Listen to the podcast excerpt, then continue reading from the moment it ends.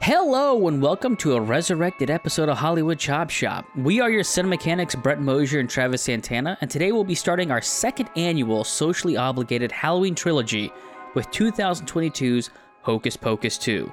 We'll jump into five point inspection with How Convenient, It Burns When I IP, Personification Station, Out of Time, and Child Please. But before we do, let's check in on the shot.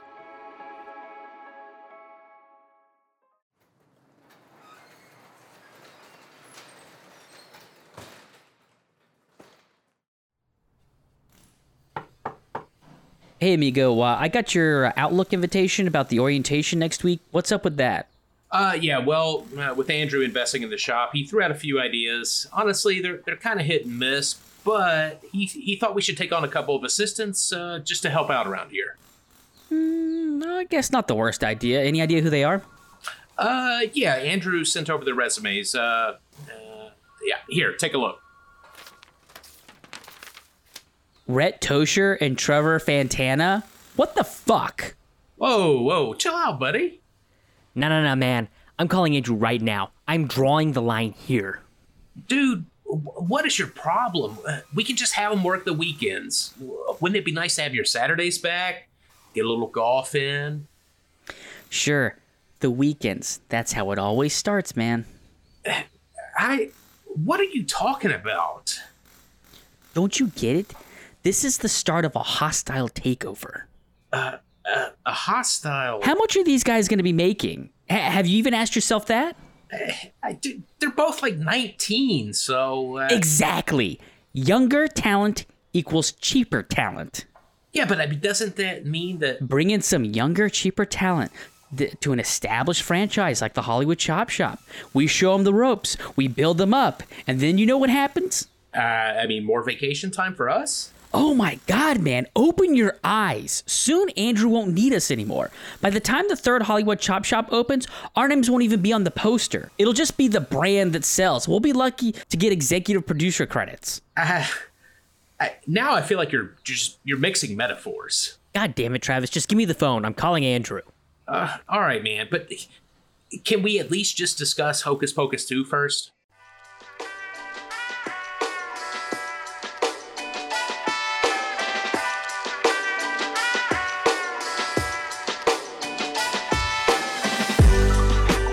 It's been nearly 30 years since the Sanderson sisters were put to rest, but many would say their return was inevitable as an ill placed fandom brings them back from the dead.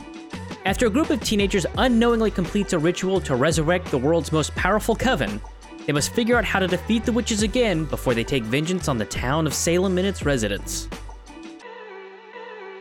Alrighty, Travis. We'll jump into five point inspection, but you know I gotta know.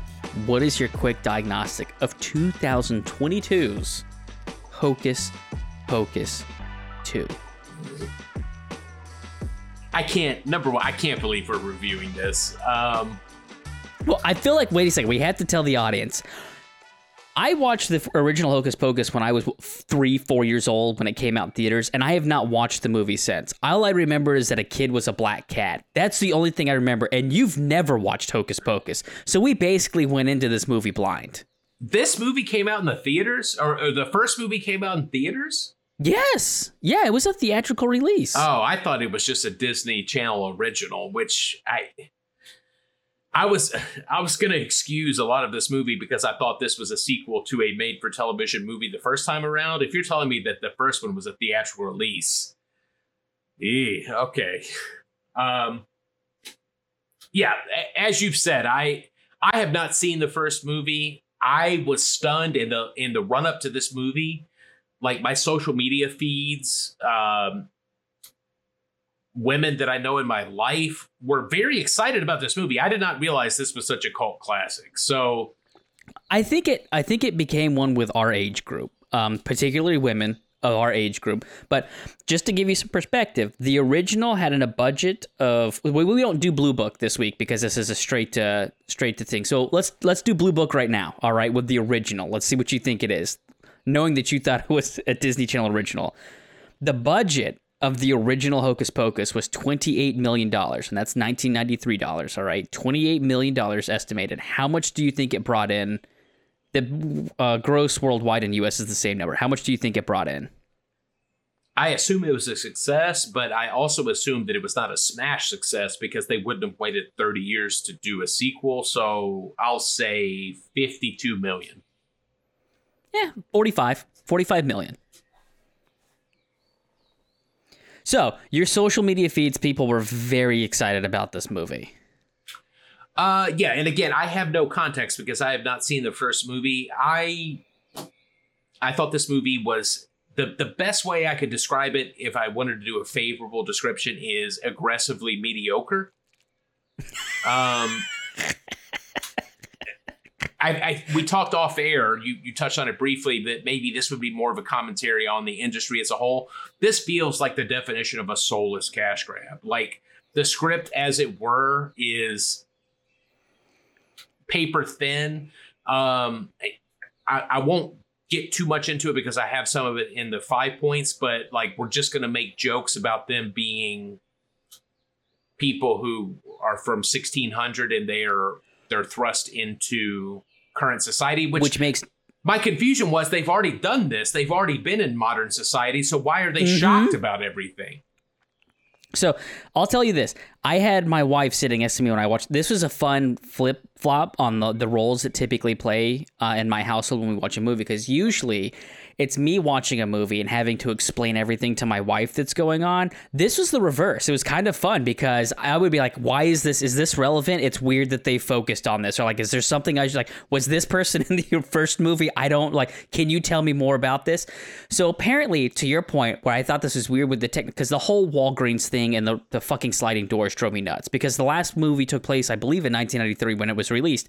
Because one of the witches, the one that's riding the Roombas in this movie, rode a vacuum cleaner. And Caitlin's like, oh, that's a callback because in the first one, she rode a vacuum cleaner instead of brooms. And this one, she's riding the Roombas, which we'll get into that. But I'm like, we've already established that they understand that technology evolves. Why is the sliding door somehow like, oh my God, they don't understand? Like, this isn't, they went with the whole like caveman being thawed, you know, uh Encino plot, Man. and I'm like, it doesn't Yeah. make yeah, it doesn't make any sense with this movie or these characters because they come back every 30 years. So every 30 years, they know technology has moved on, so it shouldn't be a surprise to them.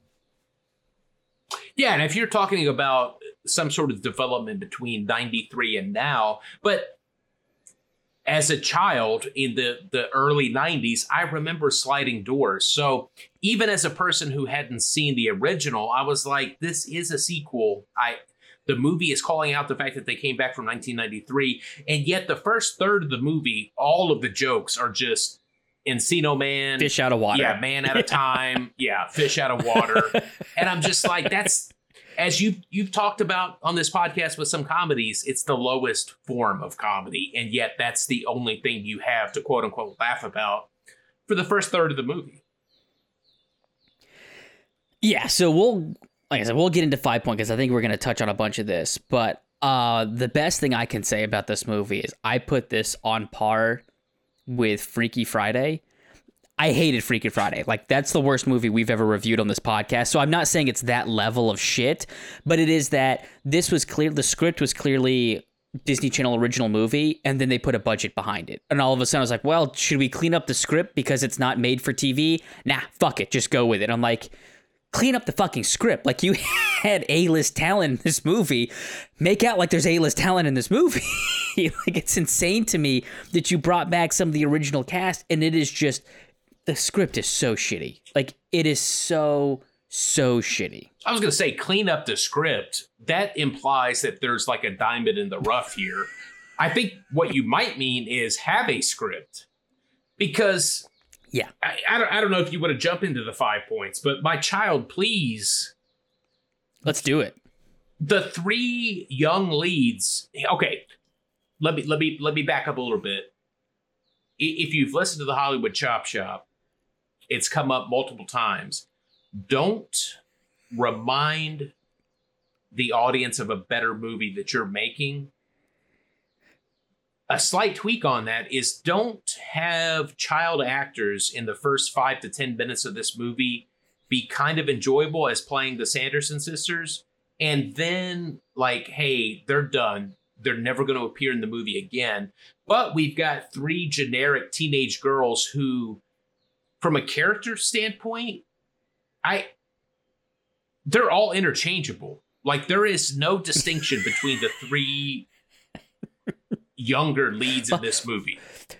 Travis, my favorite part of the the conflict of the protagonist group is talk to each other. That's the conflict. If we had just had a conversation, there would be no problems here. I want to hang out with you. Well, I want to hang out with you. Well, I don't want to hang out with your boyfriend. Well, I didn't know that. We're best friends again.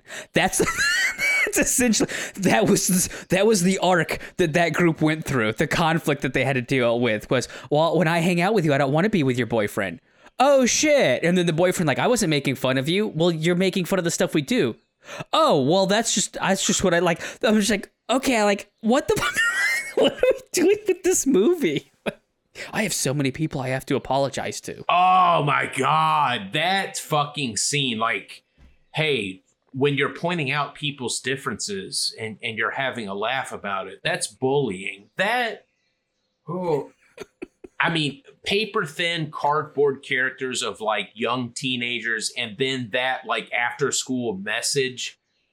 Mhm. I I broke my neck when I when when they yeah, like you said, I have a lot of people to apo- That's not realistic at all. I, I could not get over how bad that was.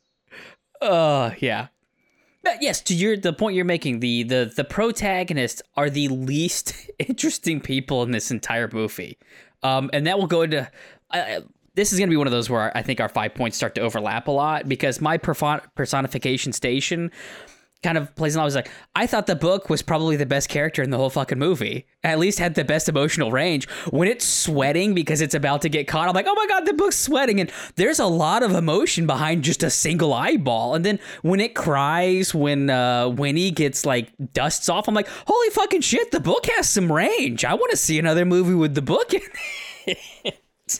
Even though technically, you know, the book ends up in the hands of our, you know, what Disney hopes is the next Hocus Pocus, you know, trio. Uh it's still like a book from Satan, right? Like this is still an evil book. Well, it's a book of, it's still a book of witchcraft. I don't know, and I guess that's because that's that's where we're gonna get into. I have questions because we have now established that Becca is a witch, and I feel like the movie has established what witches do. So we need to get into what Becca's future holds. but um. Yes, I there was there more about Child Please because I want to try and make sure that we finish that up and we don't we don't get too far away from that one. it's just I w- I was never gonna like this movie. No matter how great they made this movie, I was never gonna like it. It's not it's not my genre. It's not my wheelhouse. But the Sanderson sisters, when you introduce them as children and they're kind of charismatic and I kind of like what they're doing, like I can see that's a young Bette Midler. I can see that that's a, a- a young Sarah Jessica Parker and then that is over within 10 minutes and then you have these interchangeable just again zero character development with with the leads of this movie Well, and I thought they were going to do that classic thing, well, not classic. It's the the new age thing of like, oh, it's a tragic villain, like oh, they're just misunderstood, and it winds up being like, oh, look, they were basic like. Let's justify the Sanderson sisters. Like they were trying to split them up and force them into marriage. It's like, oh my god, like that's terrible what the village is doing. But then they immediately go and burn the village down. I'm like, oh, so no, we're just gonna re- immediately embrace the fact that they are kind of like assholes. it's like they're not they're not gonna be like, oh, we're just gonna go live in the woods and become witches. They immediately ascend into anarchy, where it's like, okay, now we're just gonna go burn the entire village down to the ground as revenge. I'm like, okay, well, I guess we're done with the tragic hero thing or the tragic villain thing.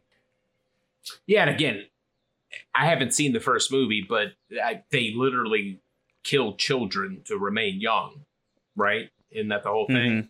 Yeah. but i i Yeah, never that's that's the whole premise. i never felt that menace in this movie No, not at all. They always seemed like they were bumbling idiots. Yeah. For them to be the most world's most powerful covenant, they never felt like there was there was any threat whatsoever. Um so as it goes, I think we'll go into it burns when IP. Um so for the audience it's IP is an intellectual property IP. Um but this is this is one where I we've talked about it. Like this felt like a, a soulless cash grab. It's like there was a lot of love that you know they saw online that people you know Hocus Pocus became a new classic for Halloween, and, and Disney saw an opportunity to to seize on that. Or Bette Midler because I read that she was kind of behind the scenes of getting the thing made. But at the end of the day, Disney decided, hey, we're going to greenlight the thing, put it on Disney Plus, try and make some bucks off of it. This is what I think is interesting about this. This whole movie, all right, revolves around the Sanderson sisters and their how they interact with one another, and then the new coven, all right, three girls and how they interact with one another. The two people who wrote this movie are men. You tell me how that story was gonna fucking play out anyway. like, what the fuck do they know about being girls growing up or about women being misunderstood? The screenplay was written by a woman, but the two people who wrote uh, the actual story were David Kirschner, who wrote the original Hocus Pocus, and Blake Harris. So two men wrote this story.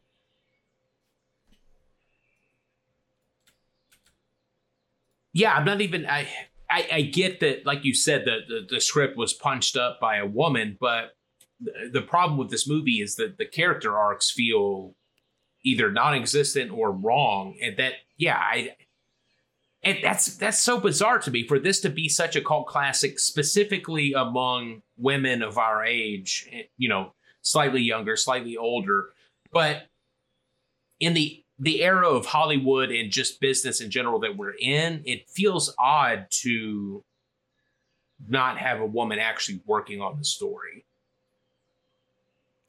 yeah i just thought it was and granted, I'm looking at bio and I can't. All I can base it off of is that Blake Harris, I assume, is a man based off of the name, but obviously there's Blake Lively. Um, but I assume that it is it is two men. Um, but Blake Harris wrote The Little Mermaid, which is when I think Disney was. Well, they're not because they're already redoing The Little Mermaid. So this is 2018. Rewrote The Little Mermaid. Wrote Anastasia, which I th- think is another like modern take on that story. I'm not sure. But and then what has he what what has he written outside of the Disney you know bubble? Anything? So Blake Harris and to start the writing uh chop starts in 2011 with 12 dates of Christmas. 2016 is How to Catch a Ghost. 2018, The Little Mermaid. 2020, Anastasia. 2020, A Boy and His Monster. And then 2022, Hocus Pocus 2. And then David uh, Kirschner is even worse. 1993 is where his starts with the original Hocus Pocus. Then he wrote the screenplay. This is the only thing I'll give for Pagemaster. Do you remember Pagemaster with Macaulay Culkin? I know what it is. I've never seen it. I remember watching it as a kid. I don't remember. All I remember is Macaulay Culkin basically like jumping into or being sucked into books and then being animated. But he did Pagemaster in 94. 98, he wrote an episode of Earth Final Conflict, which was a TV series. In 1999, he did An American Tail, The Mystery of the Night Monster, which was a video, or I, I'm not sure what that was, and then did not do anything else writing wise until Hocus Pocus 2. So the man has not written anything since 1999 and decided to dust off his chops to come back for Hocus Pocus 2. Okay, and you know what? Everything that you said as far as their resumes tracks for me because let's be honest, this was written by Disney executives. This was all paint by numbers. We can cash in on an IP. We can spend a relative small amount of money, and I bet we can we can scare up, no pun intended, a few more Disney Plus subscriptions. That's all this was. Well, even then, it's it's PR, right? Even if they don't get the subscriptions, like people are talking about Hocus Pocus too, so it's on people, you know, top of people's mind and everything. But I, it's just the story. The story is so bad in this movie because we've already talked about it's that whole you know man out of time, or I guess this would be women out of time, which doesn't make sense because the original movie already took place in the '90s. So if you wanted to do something like that, it would have been cell phones or something like that. Like they did the Sonos speaker thing. Like there's a, a woman trapped in that speaker, but I'm like, they like, yes, Alexa's there, but that's, they wouldn't know that that's any different than a fucking boombox that was in the 80s, 90s. And I'm like, they would have already seen a speaker with me, you know, a sound coming out of it. So all of those jokes to me don't make any sense in the world that they've built. It's just as we've said, lowest hanging fruit. It's the the simple if you're making the most generic family friendly child can watch this movie, you do those kinds of jokes because there's nothing sinister or that can be, you know, taken out of context with those things.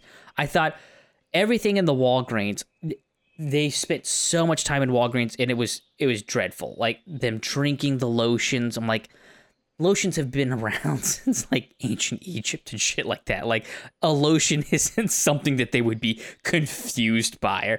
All of those, none of those jokes to me landed or made any sense.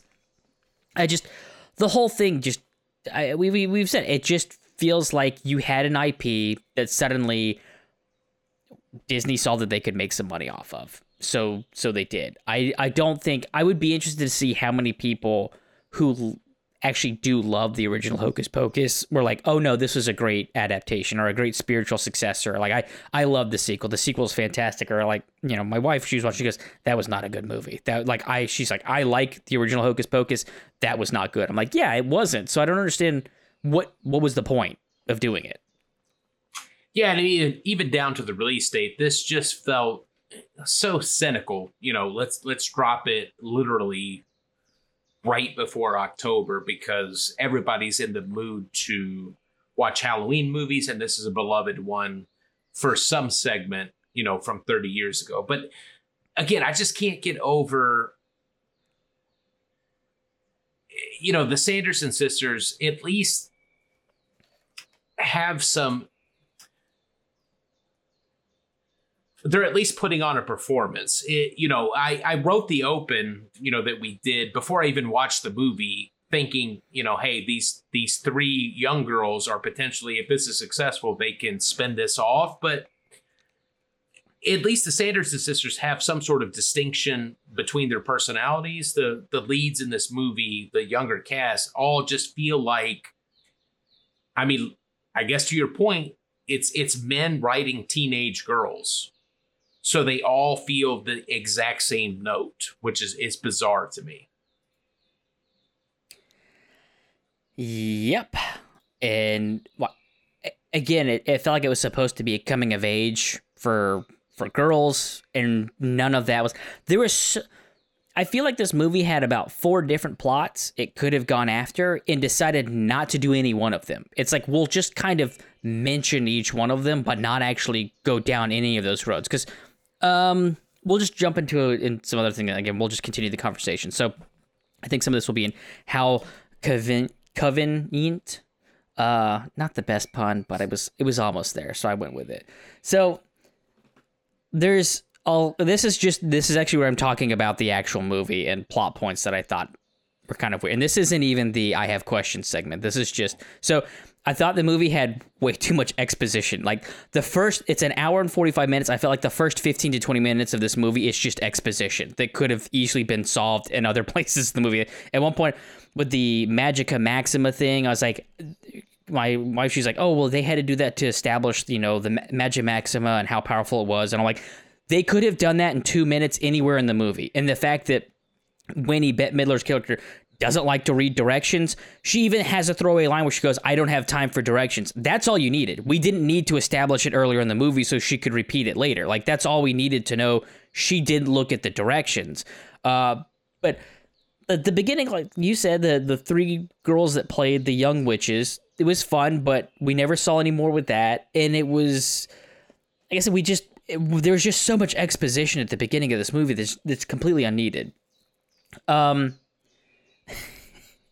I felt that the the power is meant to be shared concept was brought in way too late in this movie. Like it just kind of like gets thrown in at the very end as a way as a basically a MacGuffin to to fix the whole thing, right? It's like, oh, power's meant to be shared, and then beyond that, where did the whole the town is going to be owned by witches plot go. The, the the mother witch said in the exposition at the beginning of the movie, like one day this town will be owned by witches. That never comes back up. Like at one point, I thought, okay, this is going to be the Sanderson sisters come back and decide, hey, we're going to start enlisting, or we're going to make this like some kind of totem, so a whole bunch of witches show up into the town, and then Becca and her friends have to find a way to get the witches to leave. Nope, that's that never gets brought up again. It's just a throwaway line later in the movie where it's like, "Mother said we would own this town one day." I'm like, but you want to destroy the town. You don't want to own it. like, Yeah, I don't- thought your for a motivations moment- make no sense. I thought for a moment maybe there was going to be like the mayoral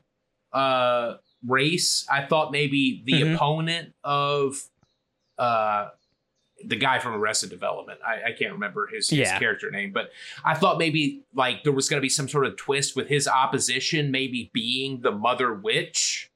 Like I Mhm. thought maybe that would be some sort of plot point, but there's like you said, there's literally no plot. We just kind of play the hits and, and get to the end and hope that people love this enough that we can reboot it with younger witches.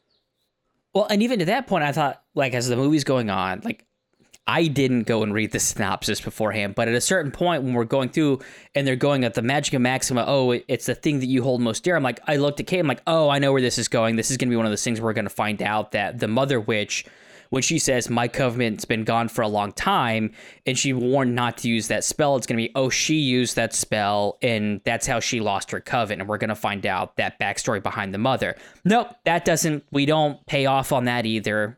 But I'm like, oh, that would have been a great way to tie in the 20 minutes of exposition we went to, in as opposed to just the last five seconds of the film seeing the mother raven flying cha- uh, behind the girls on Halloween night. I'm like, oh, this is, I guess, where we decide to bring in Mother Witch again. I don't know.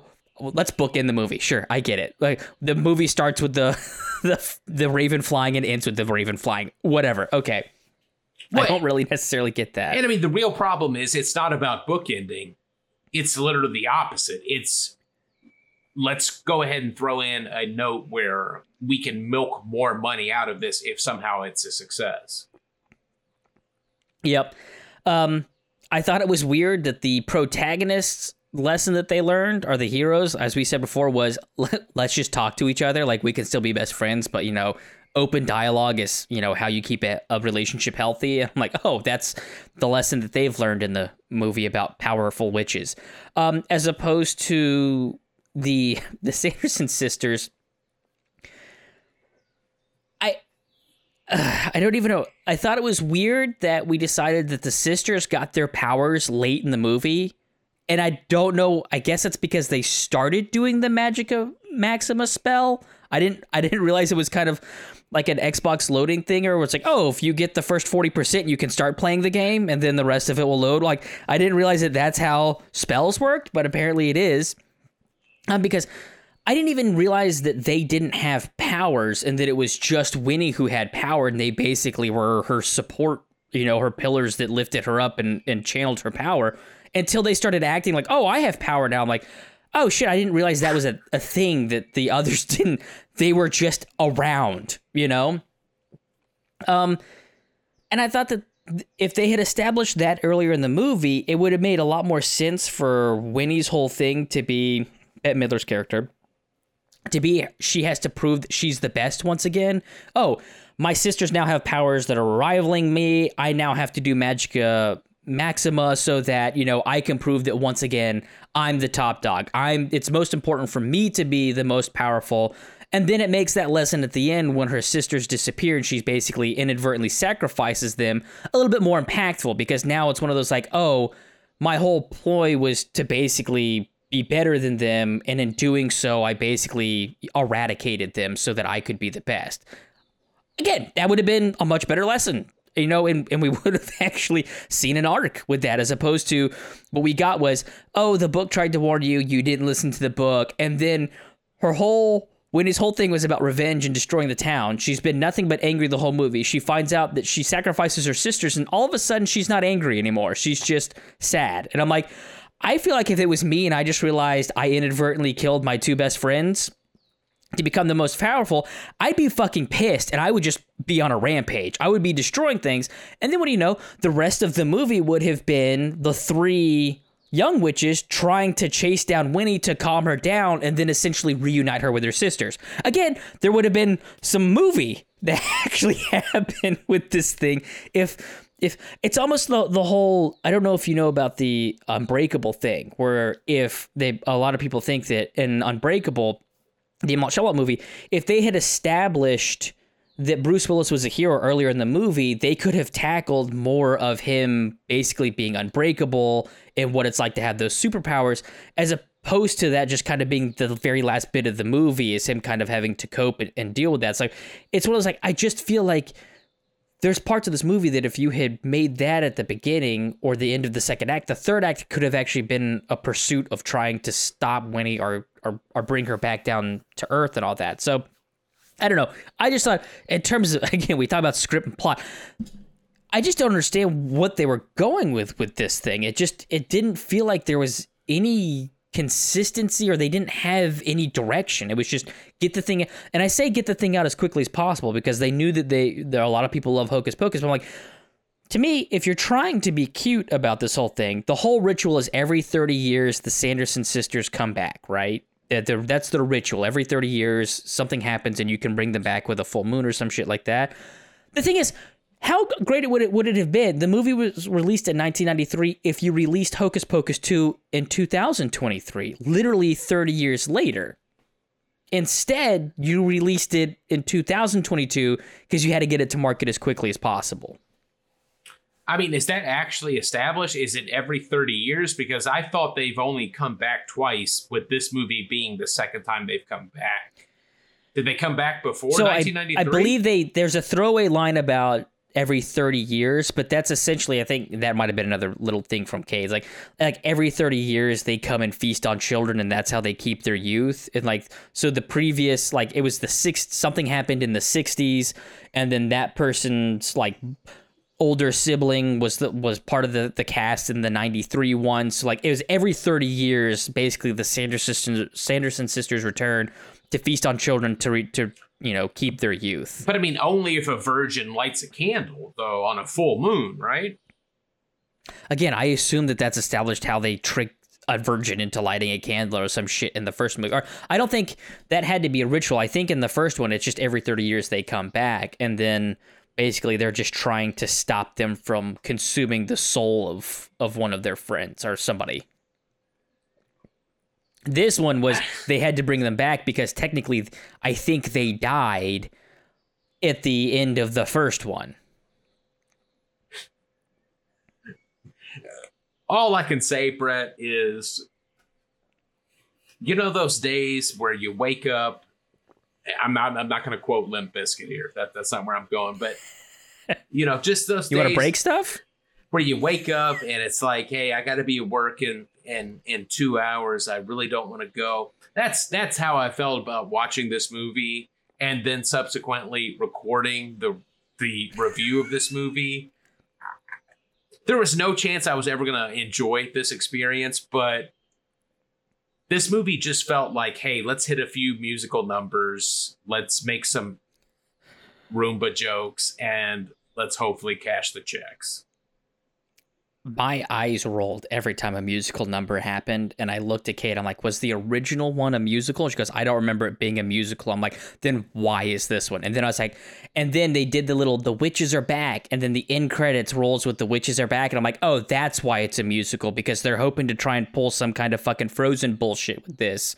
And that stupid witch where the witches and we're back song is going to become popular. So disney's really trying to double dip with this ip right now. They're trying to get a, a, a catchy song that kids will want to you know download off of itunes and they're trying to get disney plus subscribers. I'm like this movie is bullshit. Uh to that point i don't do we have much more with did you do we get to out of time with five point inspection? Uh pretty much yeah. Just the the the fact that the first third of the movie is just jokes about sliding doors in Walgreens. Yeah. All right. So Travis, I have questions. All right. One of which we've already discussed. If the witches came back every 30 years, they've seen technology improve. How has the drugstore confused them so much? All right, they last drive 99. We've we've discussed that. All right. What is Gilbert the Great's end game here? Like I feel like he's supposed to be a bad guy, but they also don't want to portray him as a bad guy. Like he's the reason that the Sanderson sisters are returning. He knows the legends that they eat children to stay young, and the whole his whole motivation is that when he was a child, he watched them disappear in a graveyard, and for some reason, like he's a fucking piece of shit, and this movie does not does not decide to like shit on him enough at the end. Like he literally wanted to bring three bitches, wit- bitches, witches back to life that would consume consume children. Um, I'm so glad you brought this up because I had similar questions, but I, I think I found the answers. Um, number one, I think you're so triggered because this is the same type of characteristics that you took issue with when we reviewed the movie Life. There's some big Hugh energy here where you Mhm. know it's bad, you know it's evil, but the curiosity overtakes you. Uh, Um, there's also there's also some madam at the Chinese restaurant from Freaky Friday energy where it's like you probably shouldn't fuck with people's lives, but you're gonna do it anyway. Um, but you mentioned earlier in this review that you felt like there were four different scripts smashed together. The Yeah. script uh, where I'm sorry, what was the character's name? Gilbert the Great. Gilbert the Great. When he kind of goes into basically fuck the patriarchy, right? He's basically Mhm. saying these women were misunderstood because men were controlling society and government. Uh, so we got to bring them back because they're actually they're martyrs. They're not actually evil people. And then he kind of quickly discovers that's not the case. But again, like you said, four different scripts. That whole motif or subplot is completely dropped. That shit never gets mentioned again. Yeah, Um, almost immediately. yeah, it, it's literally brought up and dropped and never comes up again. But he's kind of their hostage, right? Because he's under the impression there's a spell on him where if he doesn't help them, he'll die. So after that, I kind of understand why he's going through with assisting them and getting the ingredients.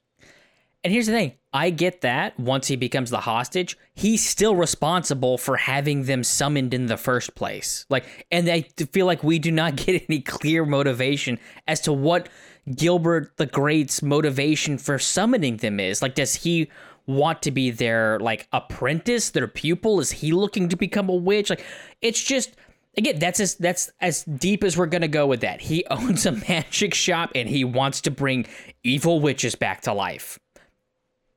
And then he's actually a pretty good he's a swell guy because he's friends with the with the young witches. I'm like i don't under is it to your point is it a curiosity thing? Like he's super invested in magic. Does he think i could have a, a, like been okay if it was a hubris thing where it's like oh i'm gonna bring them back but they'll because i summoned them i will be their master. They'll all control them. They'll have to teach me.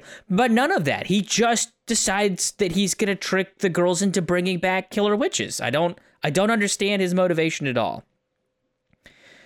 Yeah, I mean, it, it's purely just to bring the Sanderson sisters back into the plot. But if that's all you're going to do with it, then don't try to introduce some sort of deeper motivation with the, you know, they were women misunderstood and persecuted by the times. If you're literally never going to bring that up again. Well, what I think is weird too with that is we go and I I don't haven't watched the first movie, right? I don't remember it. So the whole Billy Butcherson or Billy But whatever what was the the guy the zombie's name? Apparently yeah, he's Billy- in the first Billy movie. Butcherson. Yeah. Billy Butcherson.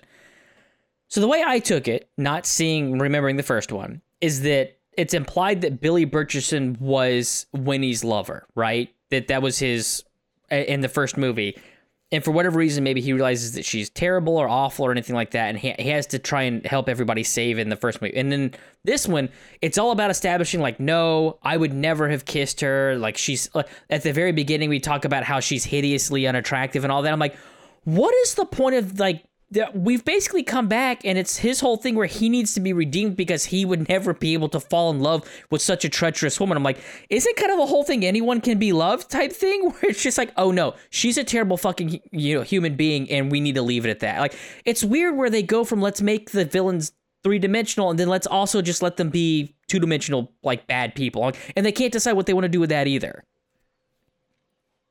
Yeah, I, I just I, I can't get over the fact that these were witches that lured children to their death so they could cannibalize them.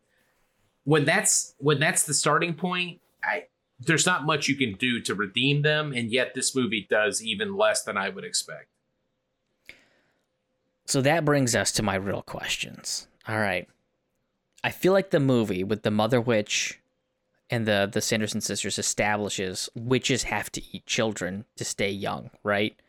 I don't know. It doesn't establish that they need that to get power thing, but that's a that's a thing. Witches eat children. All right, that is what happens.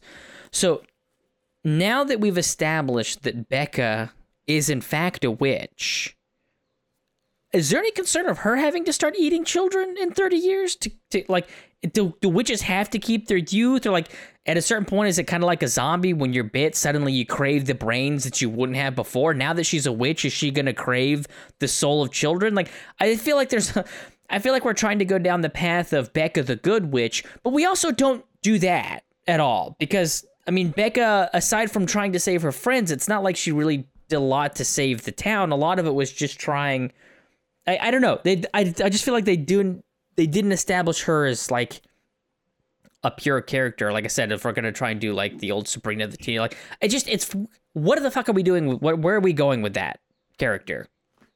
I mean, they didn't establish a character. Again, the, the three female leads that aren't the Sanderson sisters in this movie are completely interchangeable to the point that I can't remember any of their names. If you, you know, Becca, what, to answer your question though, I think cannibalizing children is a choice. You can be a witch without cannibalizing children. It's just are you also so vain that you want to try to live forever? I think you could be a yeah. a more moral witch where you just live a natural life and die at 85 or mm-hmm. you can use your powers to feast on young children and and try to live forever. Like much Fair like enough. a vampire. Yeah. Got it. So my last question in the logic of this world is the whole thing power is meant to be shared, right? They share the power, it allows them to be stronger. Are, did we imply that the other two girls are also witches? Is a witch a bloodline thing? Like, I don't understand. Is it like, how do you become a witch? Is it you just want to be a witch? Are the other girls not 16 yet? Like, that's this weird thing. Where it's like, especially when it kind of establishes, like, oh, it's a coven and the Sanderson sisters, the two other sisters, kind of like I don't know, power up Winnie or like would, they have powers together and all that? I'm like, so how did the two friends manage to like boost up and power up Becca? Uh, are they all? I assume if we're gonna get a Hocus Pocus three, they're gonna have to be witches. But then I'm like, were they? Are they already 16? Like, what? We've established that she Becca became a witch on her 16th birthday. She gets the glowy blue hands. That means the other two are already 16 and somehow didn't realize they were witches, or they're not 16 and aren't witches yet. So how the fuck did the powers work with the energy bubble? I, I cannot answer most of that. I can answer. Why can't particular, you, Travis? I can answer one particular part when it comes to Becca. You you talking about why is why is she a witch? You know, why is it you know on her 16th birthday? Uh, I did do some deep diving on this. There was a rewrite, an uncredited rewrite. Uh, it was George Lucas. It's the Midi-chlorian count. So Becca's Midi-chlorian count is is higher than most people have ever seen, and that was a deleted scene. I don't, I don't know oh, why you pay George Lucas to come on and, and do a rewrite and then scrap most of what you film for that, but that's the real answer. As to the other two okay. girls, I that I don't know. Got it. That I that actually makes a lot of sense. It fills in some gaps that I that I had there. So that was just some of my I wasn't sure if you could answer any of my my questions about this movie. Those are my main questions. Um yeah. I'll also be honest, Brett. I didn't watch the last 10 minutes of this movie. Did you uh, really think, not? I really, I could not. I uh, I started doing some cleaning, uh, some things around the house. I saw the bluing glow hand, the the glowing blue hands. I didn't know what was going on at that point. So, full disclosure. Well, there's another part where I guess the way the Sanderson sisters die here is exactly the way they did in the first movie, where they turn to glowing dust. And I'm like, so does are they not dead? How easy to summon? Be like, where the fuck did they go that they can be resummoned or whatever? I thought they were pretty much dead. But apparently, at the end of the other one, after all of the witches die, Billy Butcherson goes back and is able, like, the magic spell is broken. He's able to go back and rest. But at this movie, he comes back. I'm like, what warrants when Winnie's spells come back into fruition and like they come like and then they dissolve and they're not effective anymore. Like I don't again, there's so much logic in this movie like because they don't care. They don't fucking they didn't care. They didn't care enough to actually write a movie. Ugh. Billy Butcherson was buried alive for 30 years. Is that what this movie? Well, no, he was a zombie. They zombie. So in the '93, they Well, but saying resurrected him as a zombie. conscious while yes, buried that's what they're the saying is that he was, yeah that he's been conscious underground for 30 years i'm like i don't understand why if she died in the first movie why her spell didn't break and i feel like again that's one of those like they thought that they had a funny joke there so they made a joke but it doesn't What- actually work with the movie Brett, what is funny about thinking about being buried alive with a consciousness and you're just in a box under the ground for 30 years? That that would give me nightmares. I don't even think he was that. in a box because remember gilbert the great says that's not six feet deep and then the Oh, arm comes yeah. out so he's the one he's just in dirt he's just in dirt I again, that's that's a special kind of hell to to imagine. And this Mm-hmm. is a Disney movie. But he got to fade away at the end of this one. Because again, you didn't last the last 10 minutes, but he does turn to gold dust and fades away. So he doesn't just go sleep back in the ground again. He actually gets to, I guess, travel to the plane where the witches are because, I don't know, that's how that works. Which very well might be hell. So hey, Yeah. happy ending for everybody. We love it. Oh. Yeah. So, so you didn't see how they defeated her at all. I mean, I didn't see it. I read it on Wikipedia. Yeah. Again, so you completely missed the performance of her just basically being like, "Oh, I've lost my sister, son. Oh no, it's a, can I be reunited with them? Is there any way to do it, bookie book?" Yeah, And then I just cast the read the, description yeah. of yeah, her begging and wanting to rejoin her sisters. So yeah, I did not see the performance. So if you feel free to elaborate. Oh no, that was it. I, I thought I was pretty spot on. Like if people close their eyes, you can actually picture Bette Midler doing that. So, um, all right. Well, I think we're done. We can move on. We don't have a blue book this week because obviously there is no uh, budget with the the direct to streaming videos. But we do have. I'm happy to announce this actually had taglines because a lot of the direct to streaming ones they choose just you know a Netflix original. So. Travis, are you ready for some tag and title? Absolutely.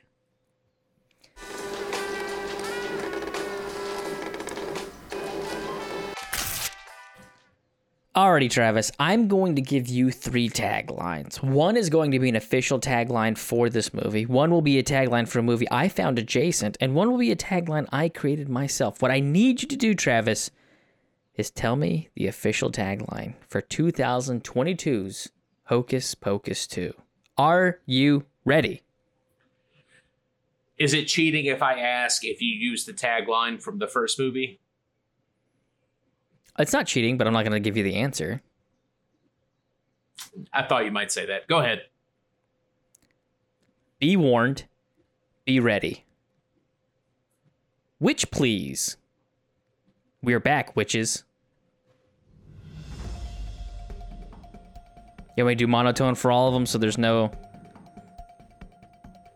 Be Uh, warned, be You- ready. No, no, hold on. Okay. You made up "We're Back, Witches" Okay. because that is a slight tweak on "We're Back, Pitches," which was a tagline for Pitch Perfect, another comedy that is pop- popular with the, the female demographic. So Okay. lock that in. What was the first one? Be warned, be ready. that one i that doesn't feel that does not i could not that doesn't feel accurate for this movie or any adjacent movie so i'm curious where you're going with that i'll say that's an adjacent movie i couldn't guess what it is and then so that would process of elimination the middle one would be an official tagline but just for the sake of enjoyment what what was the middle tagline Which please. i'll say which please is an official tagline All right. You got one right. Do you want to guess which one you got right? the one that you made up the riff off of Now- pitch perfect You got it the adjacent. So Be Warned, Be Ready was the adjacent title. We're Back Witches was the official title of this movie, or tagline. Witch Please was the one I created. Uh, two additional for this movie was Back and More Glorious Than Ever and A Wickedly Glorious Return. I actually thought this one had decent taglines for such a god awful movie. Uh, well, not god awful, again, aggressively mediocre. It had decent taglines. Um, be warned, be ready. I'm gonna I'm gonna see if you can guess this. The movie we worked at the theater when the movie came out. It is what I feel a soulless cash grab of an existing IP with a magical protagonist. It co-starred Will Oh. Ferrell. Steve Carell also makes a cameo in it. I, I feel like I'm gonna kick myself, but I'm not. The lead was married to Tom Cruise. Katie Holmes? Think Days of Thunder. Oh, Nicole Kidman. The lead was Nicole Kidman. Will Ferrell.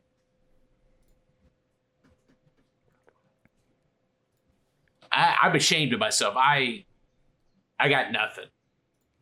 2005's Bewitched. Oh, oh. no wonder I forgot him. God, what?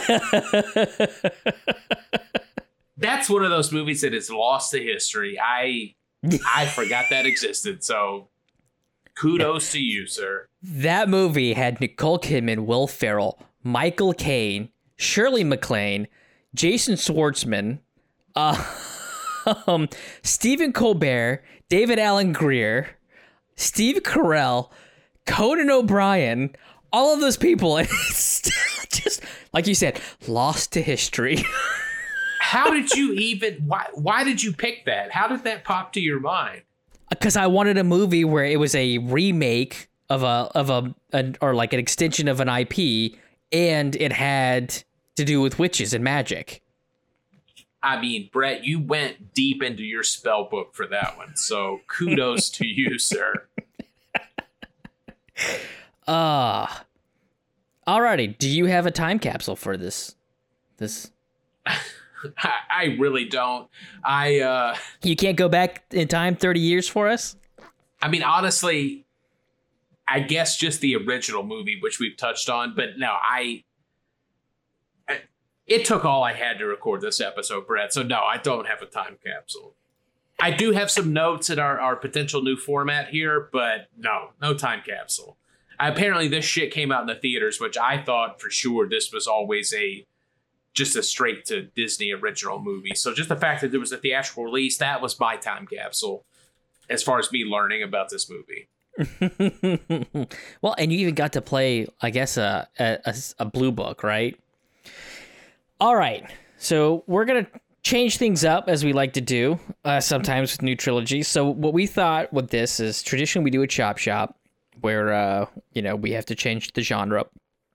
I think when we did Prey, because it was a special edition, we did a slightly different format with like a hot chop where it was a shorter format and we didn't necessarily focus on the plot instead we focused on you know uh, if you could change certain things about a movie what would you do to change the genre such as you know actor director writer score composer key plot points setting w- when it was released or you know the the way it was released distributed whether theater streaming whatever. So what we decided to do is we're going to try and make that the mainstay and then we'll do is we'll now go back to doing a, a wrap up episode but the wrap up episode will essentially be me and travis having to combine the three movies of the trilogy into one movie um, as we have done a couple times before um, definitely when we did the christmas uh, special so travis has the the joy of starting us out in the new format so what I'm gonna do is, uh, you, do you want me to spin the wheel of destiny here, or do you just want to pick pick your your genre since it's our first go round with this?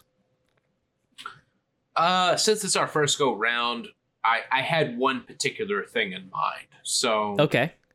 We can we can workshop it. We can do we can do random. But this week, especially considering I hated this movie and the experience of of watching it and fucking resubscribing to Disney Plus, uh, which I will cancel Just to watch this. after after I upload this to you. But my tweak is because uh, you sent me so on the wheel of hot chops we've got actor director writer composer key plot points setting and style of release. Uh, you know this one was a direct to streaming would have been better theatrically but i chose director. If i had my druthers if, if i could think of a way to try to improve this movie i would have had the director be a gentleman by the name of robert eggers are you familiar with that name? Uh, no. Can you give me some of his body of work? Uh, he has directed. Uh, most recently, he did The Northman. Oh, okay. Uh, he also, and the reason I picked him for this, he did The Lighthouse with Robert Pattinson and Willem Dafoe. But the reason I picked him was he debuted with a movie called The Witch. Have you seen? I heard that that was actually terrifying, but no, I have not seen it. incredibly uh, unsettling movie. I, I would not recommend it to everyone because the pace is is glacial at times. But when you talk about atmospheric horror, it it it does the job. Um, and I, and I won't get too deep into spoilers, but as you can imagine, there's a witch involved in the movie, and the portrayal of witches in general absolutely terrifying. And I think that's this movie could have been improved in a lot of ways. I my number one way that it could be improved is actually let's be scared of the Sandersons a little bit. Like if you want to have a Walgreens joke, okay, but they never felt menacing for one second. Other than drop lines about them eating children, I'm like, I I, I don't get why they're portrayed as villains, uh, especially when the movie tries to again kind of dip its toe in the water of oh they were just women persecuted unfairly by society if you're not going to go further with that then you have to make them scary and i think robert eggers is the kind of director that could do that Okay. I could dig it. Right, was there anything else you would? Ch- sounds like you wanted to make this into a straight horror movie. So, is there anything else you would you would go about changing to? I mean you don't dream? even have to make it a straight horror movie but even like something like zombieland. I, I think the first zombieland had a couple of scares that were reasonable uh, which happens in a very fun and enjoyable movie. Like you definitely laugh a lot more in zombieland than you are scared of anything that's happening on screen. But like i'm thinking about it the end fight when he faces the zombie clown and he hates clowns. That was kind of a scary suspenseful scene. So even if you're not going to go for pure horror give me a little bit of suspense the, that was not even present in this movie even though you have three teenage leads and i mean going all the way back to like halloween with jamie lee curtis teenage people on screen can lend itself to horror. You can put them in situations where you like they're trapped in a basement in this movie, and it's just basically like start the clock on when they're going to be able to escape. I can't believe you want to say that there's no suspense in this movie. I mean, I was on the edge of my seat waiting to see if Mayor Traske got his candy apple. I mean, oof. Every time he got in that line, you had no idea if he was gonna if he was gonna make it to the end. But yeah, I, I think you could have you could have put some suspense in here. You could have put some real menace behind the Sanderson sisters if you had had something that wasn't clearly produced on the corporate Disney production line. It's basically this movie was manufactured in the same plant that Obi Wan Kenobi was uh, packaging sushi on on Obi Wan. Because tell me, Brett, went- tell me you could not feel the same kind of vibes as watching we you know, audience, if you didn't listen to our, our special edition, our, our Cantina side hustle, this felt very much the same way as Obi-Wan the series did. Like At least they had actual sets. Yeah, at least they had actual sets in this though. So as opposed to True. just a sound studio. But yeah, no, it just it almost felt like almost it almost felt like it was going to be a mini series that they decided no, we'll just make it a full length feature for for Disney Plus, and then they had to try and trim down everything that they had planned on doing, and then this was the outcome. But it's just there's nothing to this movie. It's just you're just you're watching you're just watching stuff for an hour and 45 minutes. That's it. That's I mean it and I guess that's one of the things like love or hate a movie at the end of the day at least you feel something. I just didn't feel anything. By the end of this movie I was just like okay, I have spent time watching a movie. That's that is what I did. And I know that feels like kind of a generic synopsis, but you you pinpointed the feeling. Like, yeah, I literally felt myself. I'm just like I'm just absorbing content that Disney wanted to produce to boost stock shares for this quarter. Like, let's Mhm. revive the Hocus Pocus IP because that might get us some new subscribers. So, but yeah, did you did you have a uh, any particular hot chop tweaks that you wanted to make on it? No, I mean, if we're gonna go that direction, I think, you know, in terms of the suspense, maybe I definitely would change the score. I thought the score was just as generic and shitty as possible in this movie, and I think I'm trying to remember at the be- it was somewhere at the beginning where I noticed. I think it's when they were walking through the town in Salem, and I was just like, oh my god, this is awful. I would definitely change some of the key pop plot points, what which I discussed in the five point um, I think the setting was fine. I think you know having it in Salem was is interesting. Was the movie muted for you? I couldn't tell if it was just I had bad TV settings, but like I see the thumbnails and everything, and like they're vibrant and super high, like not contrast but saturation. Like there's a lot of like you know richness to the to the color palette. But the movie I watched just felt drab. Like they're like, oh, it's supposed to be spooking at night, so just make everything gray. Like it just everything felt muted to me. Did did you have the same thing? Uh, I'm I'm I'm the exact last person you want to ask that because I I have a pretty nice TV, but as I also mentioned on Obi Wan, when stuff is set in the dark, my TV just all the black is the blackest black you could imagine. Like it's a it's a Mhm. fucking black hole. So uh, with most of this movie being at night, everything felt muted, but I think that was more of my TV. All right. I yeah, I mean I, I I wasn't sure anybody else. It just it felt like they they muted everything down. Uh if we were going to try and hit all of them release, I would release it a year from now so that it actually was 30 years after the first movie because I think if you're going to be cute about that then fucking commit to it. And what do you know? You'd have another year of production um where you could actually, you know, rounded out some of the corners and made this a, a decent movie. In terms of actors, I mean, the three girls were were generic, but maybe if there was a little bit more meat to the to the script, we'd get more out of that. I, I don't want to fault the actresses for that. And then I mean, you had Bette Midler, Sarah Michelle Gellar, and um, I forget the name of the actress of the other witch. Sarah Michelle Gellar. Sarah oh, Jessica now, Parker? yes, Sarah Sarah Jessica Parker. Sarah Michelle Gellar would have been actually she would have been awesome in this as a witch. Um, I bet you she could definitely, especially with her being Buffy the Vampire Slayer, it would have been awesome to have her show up. You know what I will say, having not seen the first movie, one thing I can absolutely tell is that Sarah Jessica Parker is a much bigger star now than she was when she made the original because it was mm-hmm. clear they had no idea what to do with her. Like, Yeah. I don't feel like she had one standout moment in the whole movie. At least uh, of the part that I watched. If she came through in the last 15 minutes and did something amazing, then my bad.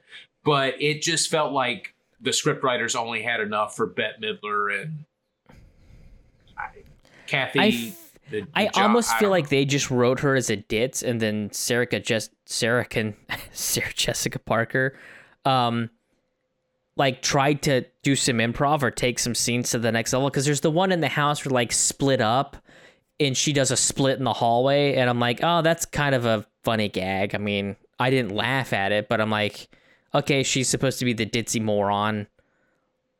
I guess that kind of makes sense why she would split that way. Like even to that wasn't that. Eh, it's it's a joke for a child, and I, I don't know why, but I never thought of Hocus Pocus as I guess you could say family friendly, but never a child's movie. Like it's one of those like, hey, do you think you know? Do you think Charlie's old enough to watch Hocus Pocus? It's kind of like the primer for Halloween movies and stuff like that. But it's just yeah, there's there's nothing to this movie. Ugh, it's gross. So That's that's all I can say about it. I mean, that's my final synopsis. Is if you watch the movie, you have watched a movie. That's about it. Put it on the uh, the box art when it's physically released, which it won't be, because it'll just be digital, so that they can take it away from you whenever they fucking want. Please do. Please do. This this is one of those instances where I'm like, don't don't you know clog up the bandwidth. You know, I don't need someone to accidentally stumble upon this movie because they're like, hey, we've got nothing else to watch. Should we put on Hocus Pocus too? Sure. Like, no, let's just not even make it an accident. Like, just take it off. So, alrighty, sir. Well, I would ask you for any final lines, but I assume you don't have one of those either. I literally, I could, I was dying to just find any sort of good quote. I there's nothing here. I I, I hate this fucking movie. All right. Well, we will see you all next week with Nope. All yeah, right. you know what? I, as much as I hate this movie, I'm delighted that it precedes a movie that I'm excited for you to watch, Brett, because if this is uh it, Nope can cleanse your palate a little bit of this movie. So no matter how you think of Nope, I guarantee you you'll like it more than Hocus Pocus 2. That's my guarantee. right. I that's I I have not read anything about this movie, so I have not had anything spoiled. I do like Jordan Peele a lot, so we'll uh we'll see. You know. We'll see. Well, we hope to see you back next week for Nope. Um and uh yeah. Have a good one. Siri, remind me to cancel Disney Plus.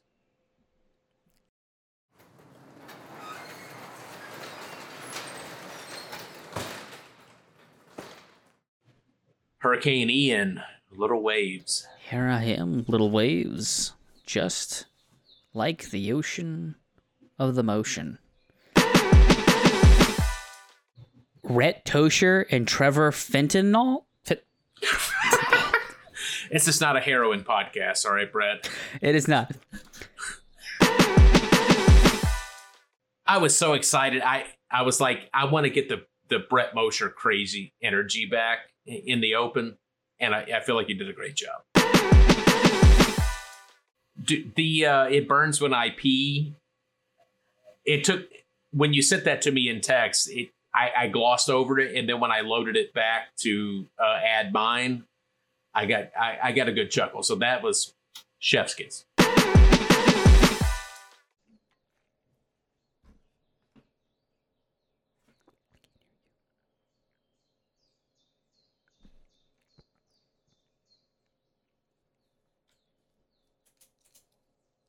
So I cannot hear Travis at whatever mark this is.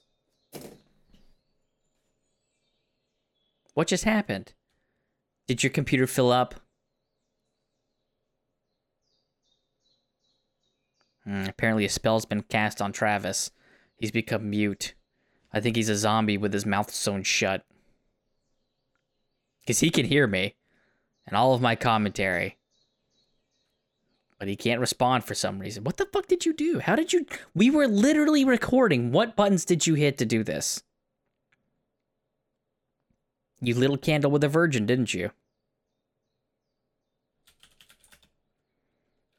I can hear you now. What happened?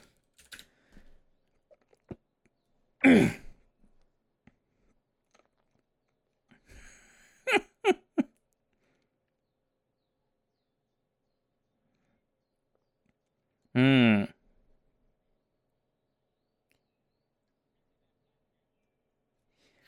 Well, the black cat in the first movie was the boy that I remember. This one was not. I I think it is just an Easter egg. Like they threw a black cat in because it's a movie about Halloween or some shit. But no, the, the Well, it, it's not the same character. Funny story, Brett. Don't worry if that content wasn't good because uh, when I unplugged my uh, USB, it stopped the Adobe recording. But I have resumed it now, and I've got little waves again. But that little that little chunk there not going to be available for me on the audio side. Oh, this is gonna be fun. Okay, let's do another quick sync then. Just so I make sure if it winds up being off. Okay. All right. One. Okay. One, two, three.